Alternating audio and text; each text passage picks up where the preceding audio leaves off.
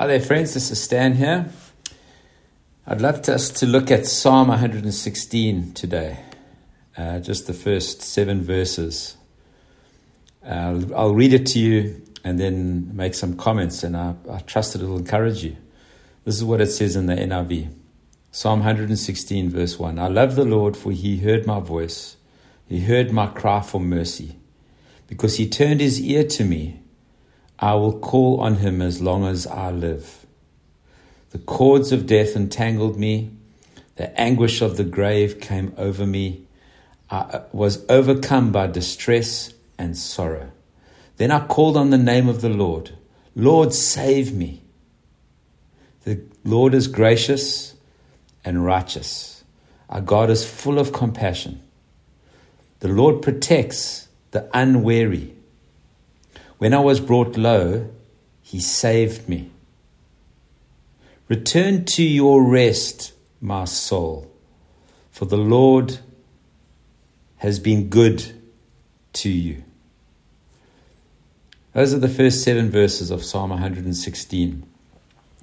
I read those today and I just thought, wow, absolutely beautiful. I, I, I think at every single one of us at some point in our lives has been at a place that this psalmist has been.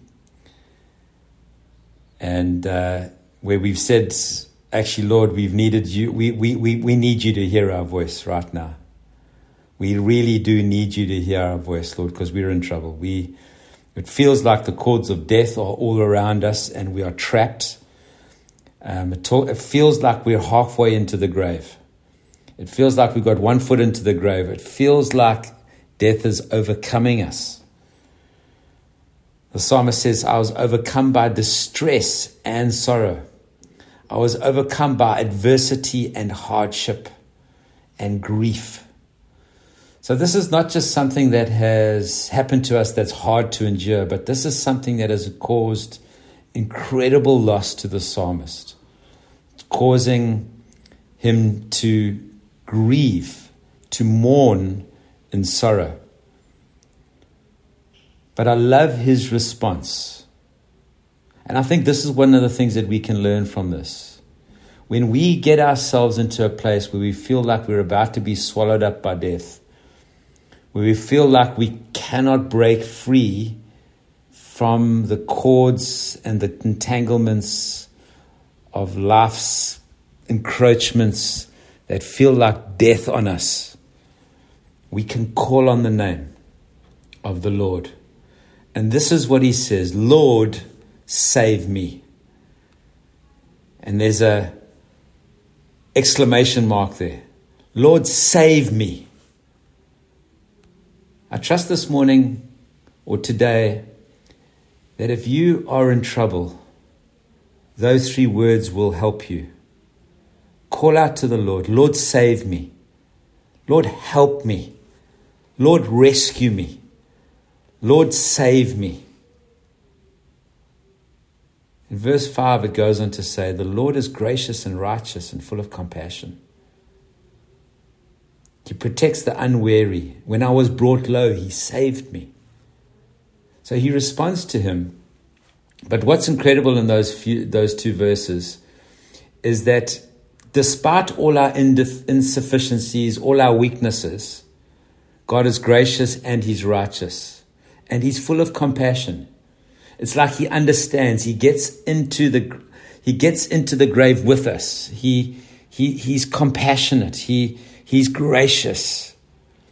And it goes on and it says, He protects the unwary.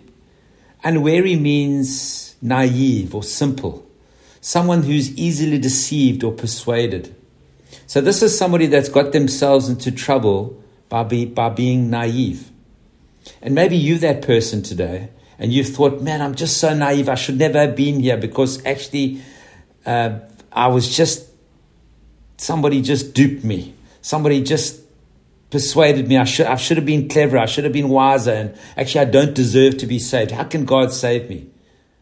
I want to tell you, God is gracious and He's full of compassion and He protects the naive, and he protects the unwary. And when I was brought low, and when I was on my knees, and when I was halfway into the grave, He saved me.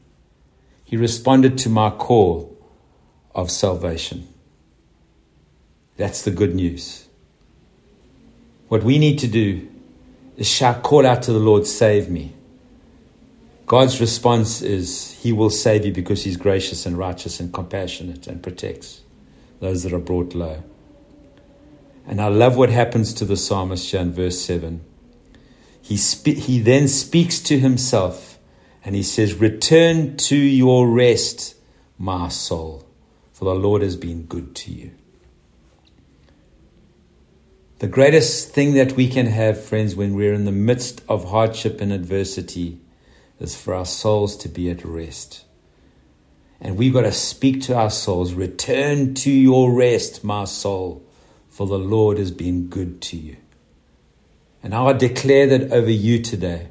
Return to your rest, souls that are listening, for the Lord has been good to you. And I'd love you to declare that over yourself. Return to your rest, my soul, for the Lord has been good to you. Bless you, and I trust you have a great day.